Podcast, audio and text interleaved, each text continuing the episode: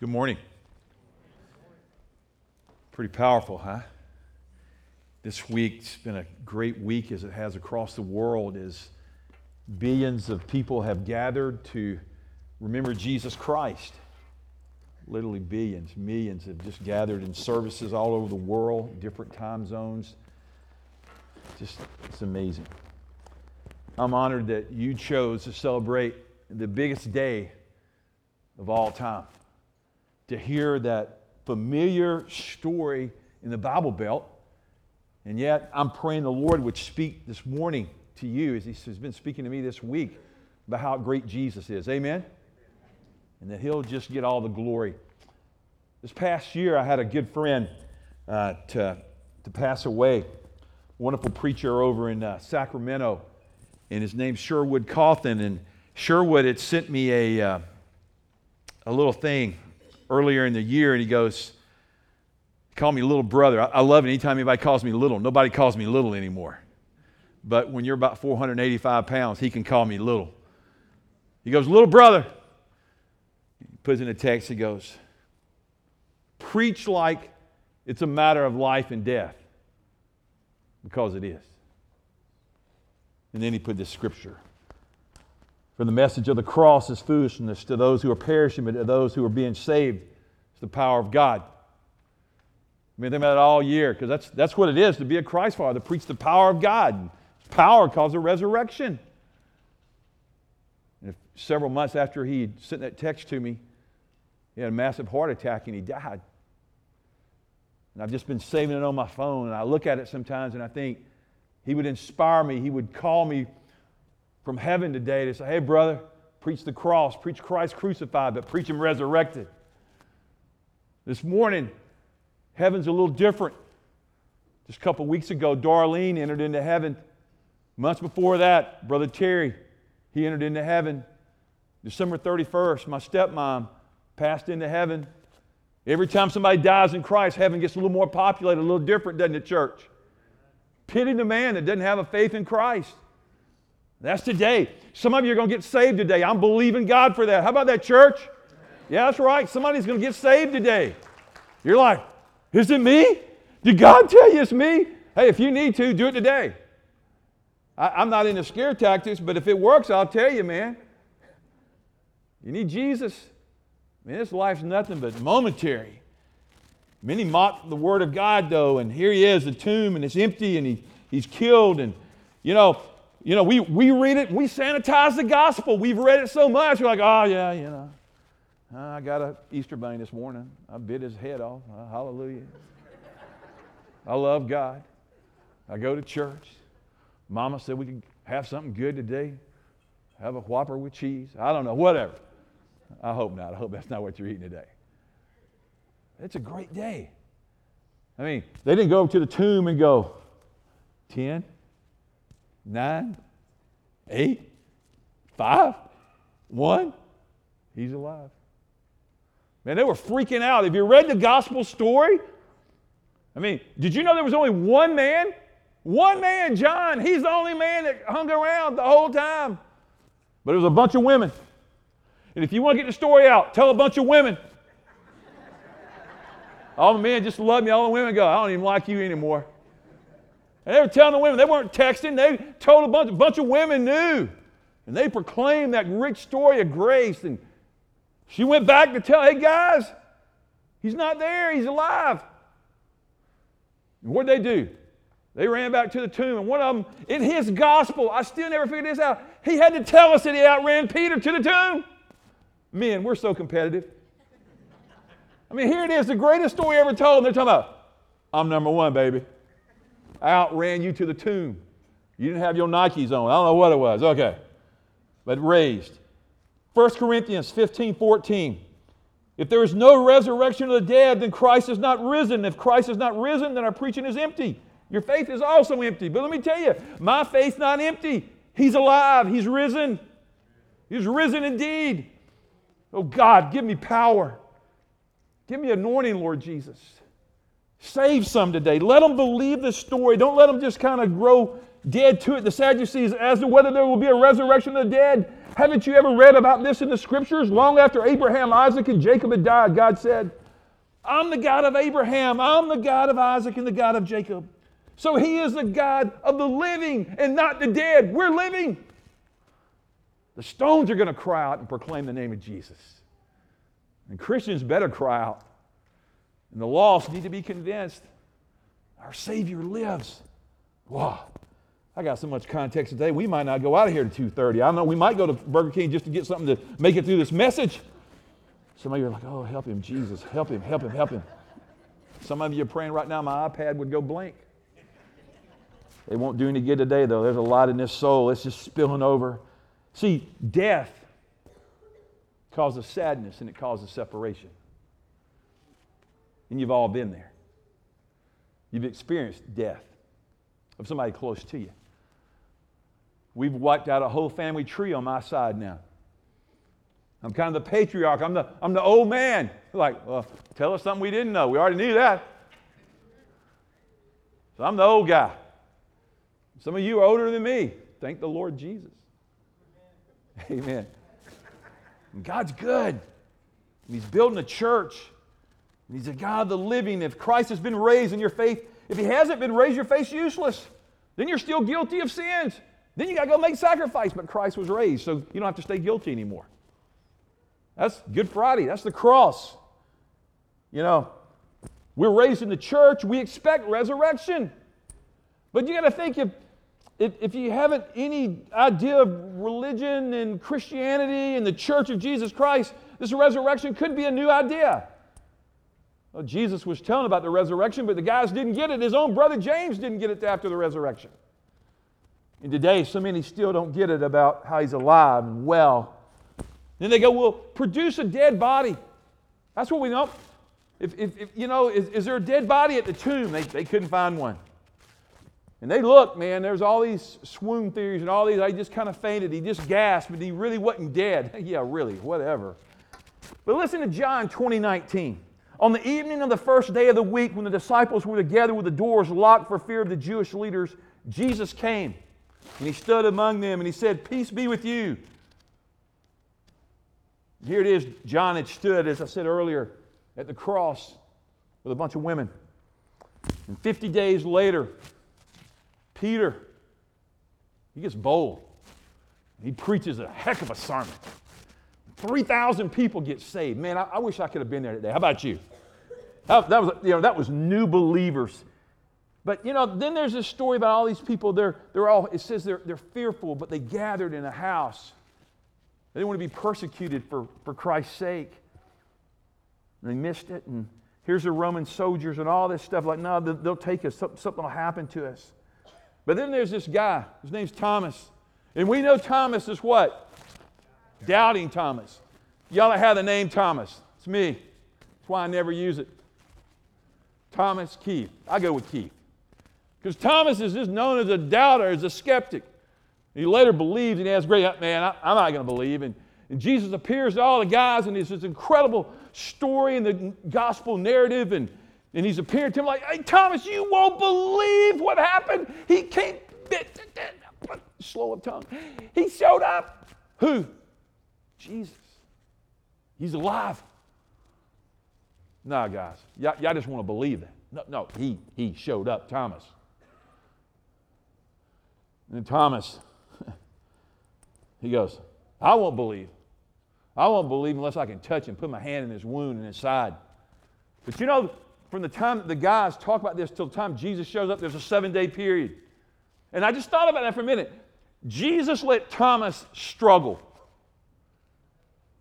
He left him with some tension to think about the gospel. And today, some of you came and you've been struggling for a long time and you've been thinking and you've been even contemplating the gospel of grace. But you still won't believe. And Thomas searches and he finally gives his life to Christ. I want you to look at the very top of your outline. Plan A, Plan B, Plan C. Here's Plan A. I don't want to know nothing about death. I don't want to see death. I don't want to hear about death. I'm covering my eyes. You remember when you were little, if you covered your eyes, then you didn't think anybody could see you. You thought you were invisible. You know you played that game. Don't you wish that was true, that you could just go invisible? I do that sometimes, come up here and just go invisible, you know what I'm saying? But there's a plan A. Some people just believe that, you know, if I don't really believe, I don't really think about death, and it's not going to happen to me. Well, yeah, whatever. I mean, you know, that's just kind of... So I'll stay busy shopping and golfing and hunting and chasing and doing whatever. Then there's plan B. Put up your dukes, baby. Let's fight. Let's fight over this faith thing. Or let's fight. Man, I'm not going to die. I'm going to take my vitamins. Do you know people that take vitamins die? I take vitamins every day. I take a lot of vitamins. My wife has me on this good thing, and I take vitamins, and they're good, and they're good for you. They should, you know, they're not as good as Krispy Kremes, but they're good for you. And you know, Krispy Kremes will kill you. But the bottom line is, it's good. And people all the time, I exercise, I do this, and it's good to take care of the temple, and I want us to celebrate that. And Scripture says that's good. But let me tell you, everybody in this room is going to die. You're going to die. You might even get healed. You're still going to die. Do I have a big amen? Somebody's like, well, why are you getting so excited about it? I don't want to die. Oh, but when you die in Christ, you live. But then there's because just right up by point plan B, we're all terminal. Now, I want you to think about that for a minute. Next time you go to the airport, terminal, A, B, or C. Why do they call them terminals? Yeah, I just always think about that.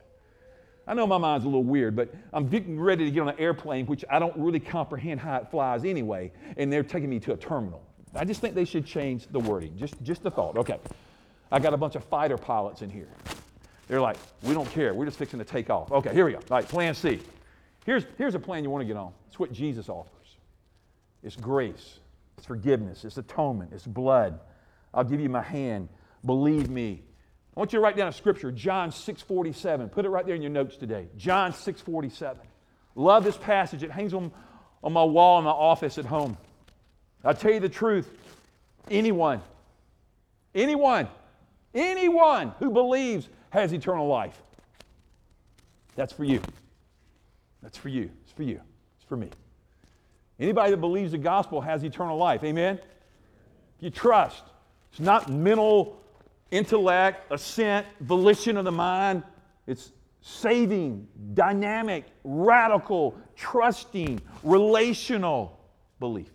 You believe in Jesus, my Lord and my God. Attempts here to trust Him. 1 Corinthians 15:3. For what I received, I passed on to you as the first importance that Christ died for our sins according to the Scriptures. You know, when you read the Gospels, Matthew, Mark, Luke, and John, you see that Jesus appears there to a few, and then to a few more in the upper room, and then He appears to 500. I'd love to have been a part of the 500. And in this time when Scripture was written, you know, most of them were still alive. And they're like, well, if you don't believe us, go ask them. But He's alive. He's not here. He restores broken people.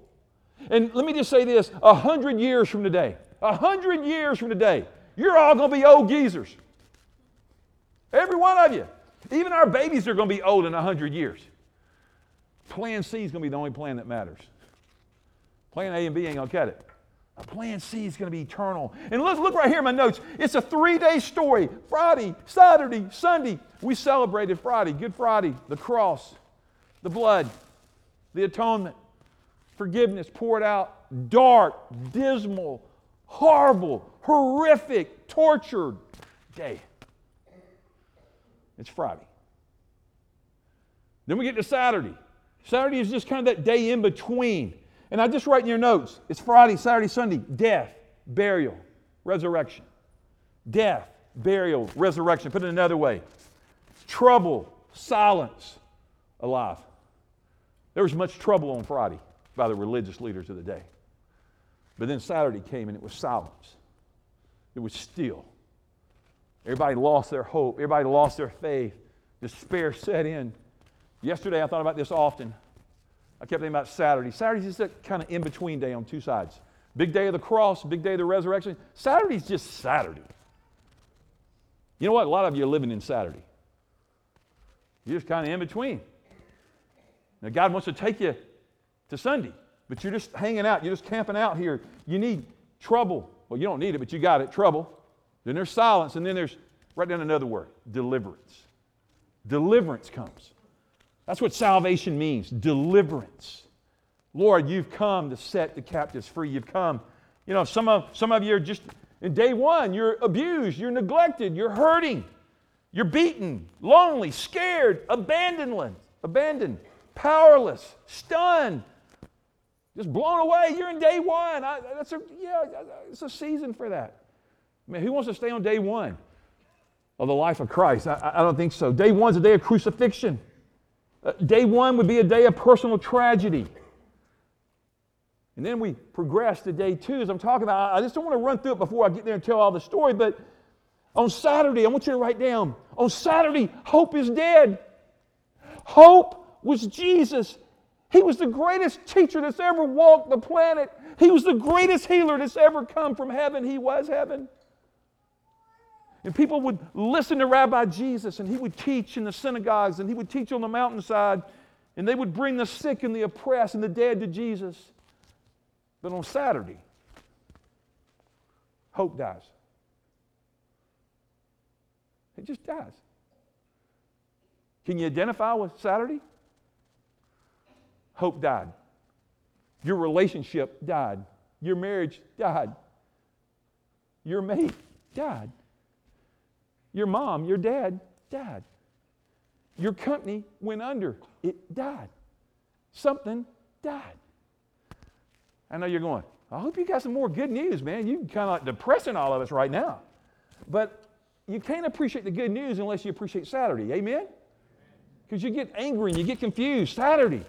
Now, in our calendar, Saturday's a glorious day. I like Saturdays. I'm not so bad. But on this one, matter of fact, I'm going to borrow from a deep theologian. I want you to hear this audio.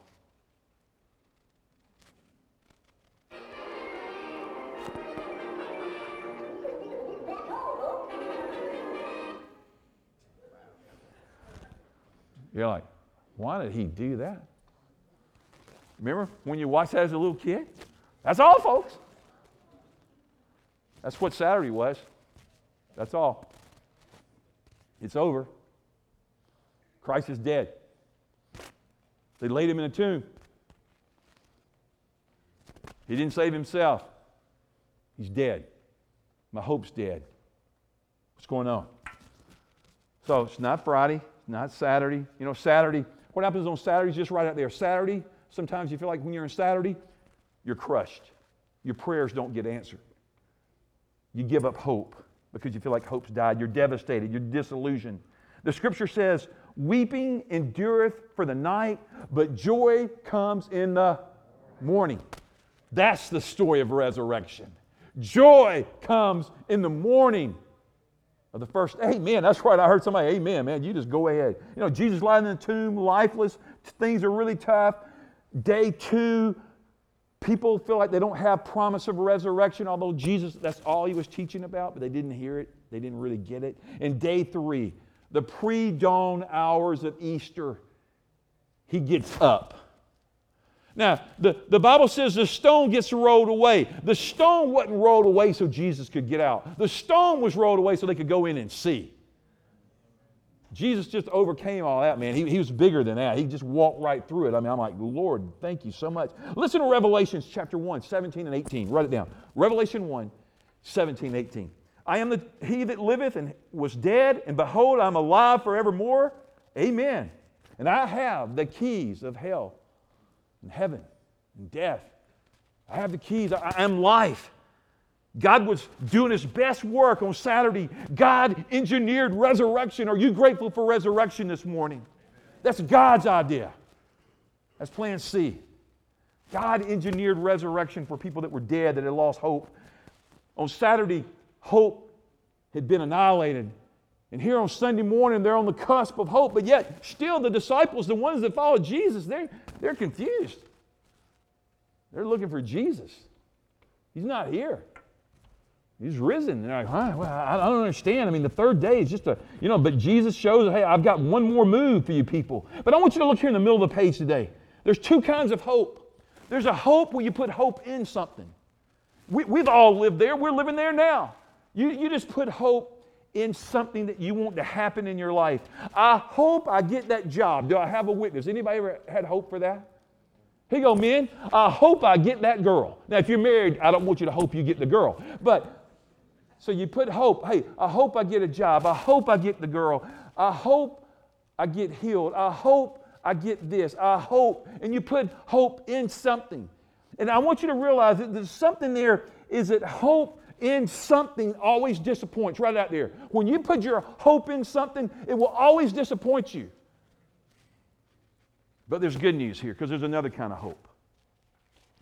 Putting your hope in the things of this world, they fall short, they fall. But then when you put your hope in someone, put your hope in someone. When you put your hope in the person of Jesus Christ. I love what Peter says in 1 Peter 1:3. All praise to God, the Father of our Lord Jesus Christ. It is by His great mercy that we've been born again because God raised Jesus Christ from the dead. And now we live with great expectation. Hallelujah. It's a matter of life and death. Remember when I said that? Because Christ is raised from the dead, we have hope. We have high expectation. We're born again. We come to faith in Christ. The Bible says we're born into a living hope. We're born into a dynamic relationship with God. Living hope is alive. It means addictions have to fall. It means sin is broken, the patterns of it. It means that I can go on, that just hope in life is pointless, but hope in the Savior takes you somewhere. Hope in the Savior helps you get past your rut. Do y'all ever get in ruts? Do y'all ever get in situations where you lose hope? Yeah. Happens all the time. When people commit suicide, they're hopeless. They lose all hope. When something attacks your life, you lose hope. And that's why you want to look at a cross. You want to look at a risen Savior. He never disappoints. So this morning, I don't know what your hope's in. If your hope's in the economy, I bet you've been real disappointed the last decade or so. If your hope's in your ball team, I bet you've been disappointed, hadn't you? You're like, well, not me. You know how many championships? No, look, you've been disappointed. We all get disappointed in this world. It's the next world I'm trying to get us to think about. So listen to this. The word hope is used 71 times in the New Testament. It's used one time before the resurrection, 70 times after the resurrection of Jesus Christ. I think there's something to tell us there, that our hope is linked to the person of Jesus. It's linked to the resurrection. It comes from someone. It stores up. 1 Corinthians, for what I have received, I passed on to you as of first importance, that Christ died for our sins according to the Scriptures, that He was buried, that He was raised on the third day according to the Word. So the King hasn't moved. Friday's dark. But then we get to Sunday. Sunday's a day of victory. Just write in your notes today, this is victory day. Okay, well, I don't guess you're too excited about it. This is championship day. This is the win day. This is the victory for the believer. Amen. Just to borrow from old Sherwood, he said, I just amen myself. And he preached in a great, diverse church of multiple cultures. And y'all just looking at me like, huh? Come on, church. Let's be the church, amen? I've seen you. I've been to the ball games with you. Man, you're so jacked up and your team's pitiful. And you, oh man, they scored. Hey, glory to God. You know, your team's getting beat 60-0. They score a touchdown. Ah! You just want to go, they're horrible. And I'm talking about the champion that defeated death. He got up one Sunday morning and you're going, yeah, come on. There you go, church. That's hope.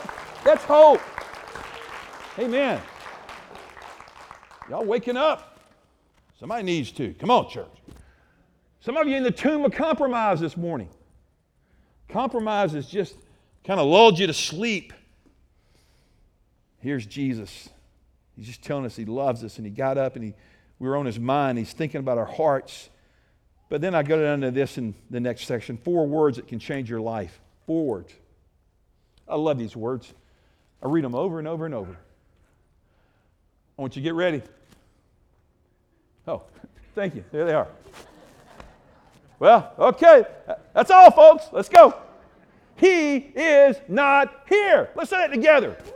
He is not here. Yeah, that's pretty good. Let's do it together. He is not here. Isn't that awesome? Man, there's no dead body. He's gone. There's a linen cloth folded up, just laid there. And he's gone. He's the resurrected Christ. Every other religion of the world, Muhammad, Buddha, Confucius, just Joseph Smith, on and on, just go, all these religious leaders, and we could go to their grave and we would find bones. I've been to the tomb of Jesus. It's empty, baby. He's alive. He reigns. There's an empty tomb. But there's a reigning, ruling, conquering Savior in glory this morning. Man, I'm longing for that trip. I'm longing for us to go, that He's not here. So He walks out of the tomb and He changes everything. When Christ walks into your life, He changes everything. It was all dark. No joy, no hope, no help, they thought. Then the resurrection happens. Cataclysmic, all-powerful, all-knowing event. Because for some reason, people were living in the shadow of yesterday. I want you to look down here at Mark 16. Look down there in 16:6.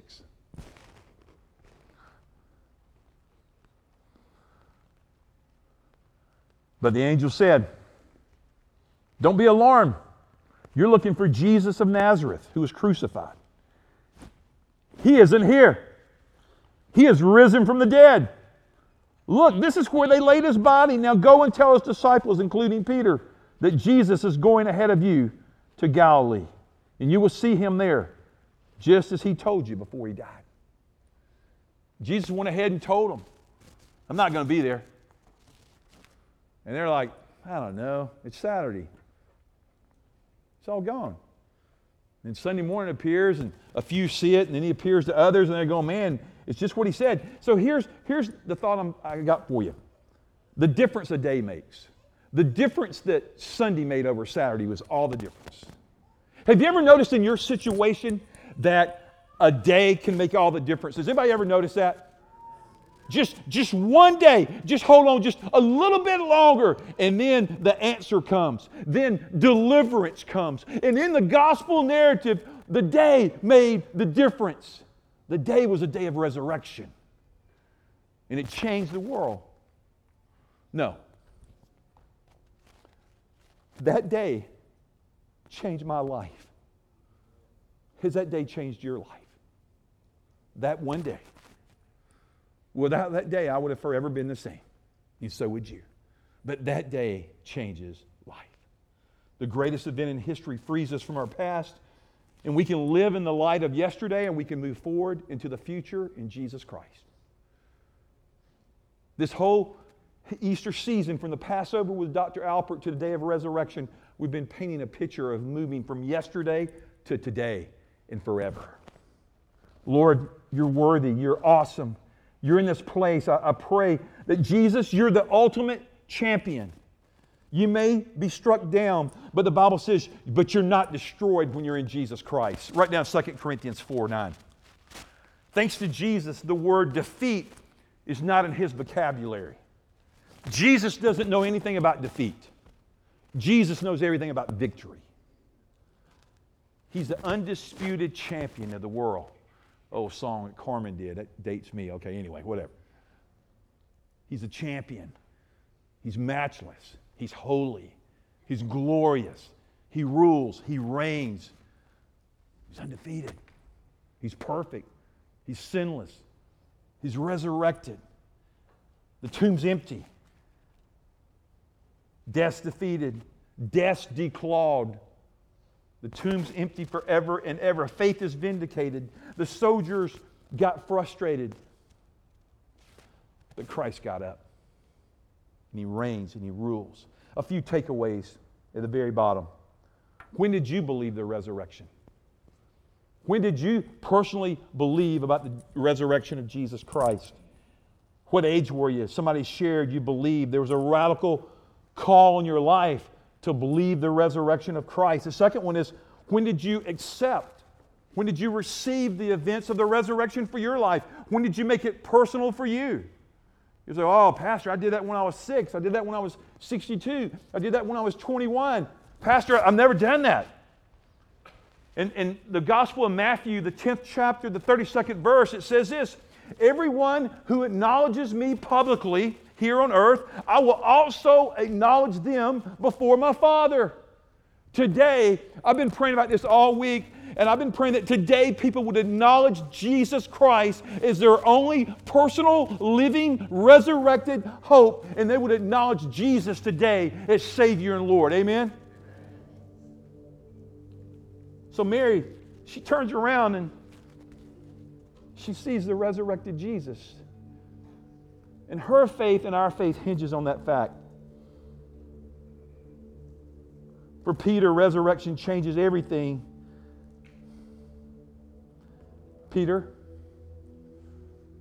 go feed my sheep. And Peter did. And the third point is, when did you share the events of the resurrection?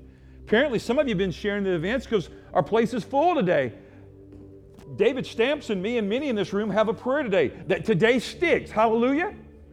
We pray that today sticks, that people come back next week, and then they bring their friends, and people just keep coming and go, I got to have this resurrected Christ, because my hope's pretty pitiful. So let me set it up this way.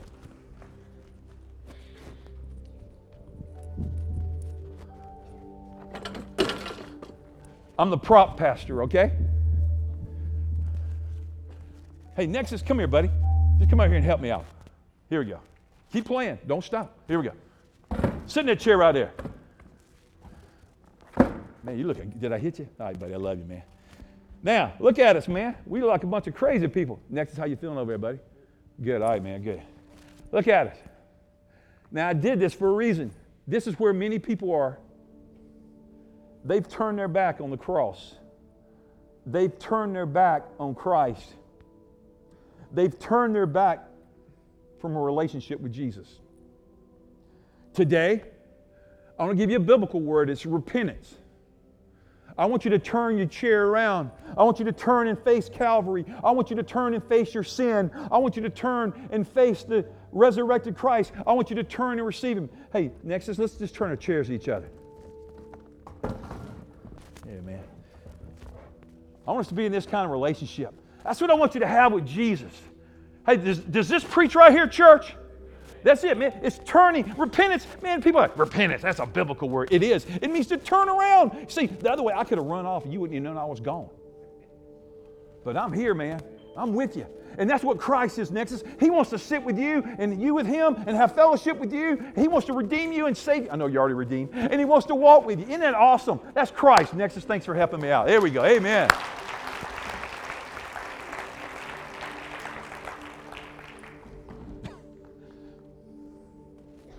Now, here's the deal. Today, I want some people to turn their chairs around, not out there. I want you to turn your chair toward Jesus. I want you to turn your heart toward Christ. I want you to ask Christ to redeem your soul and to give you the hope of eternity.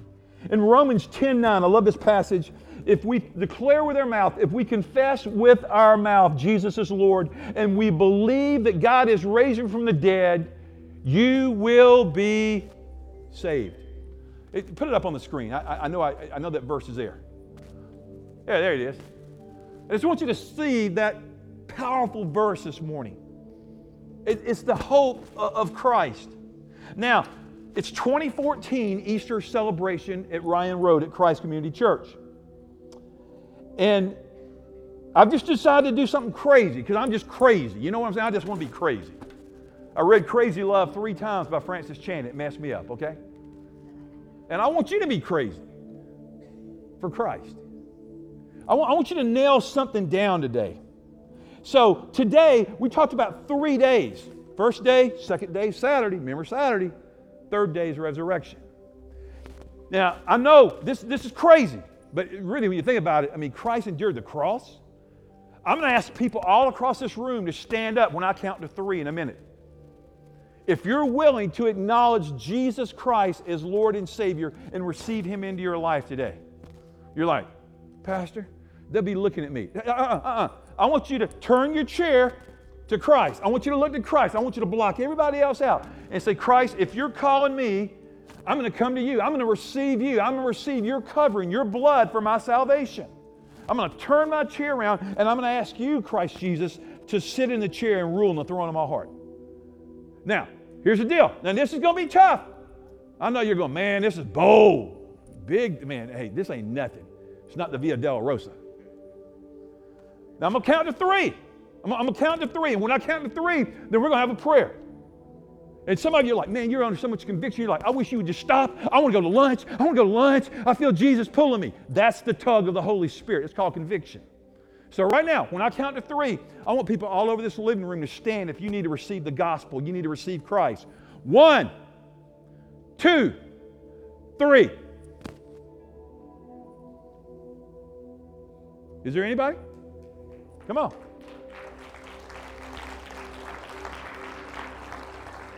Eight.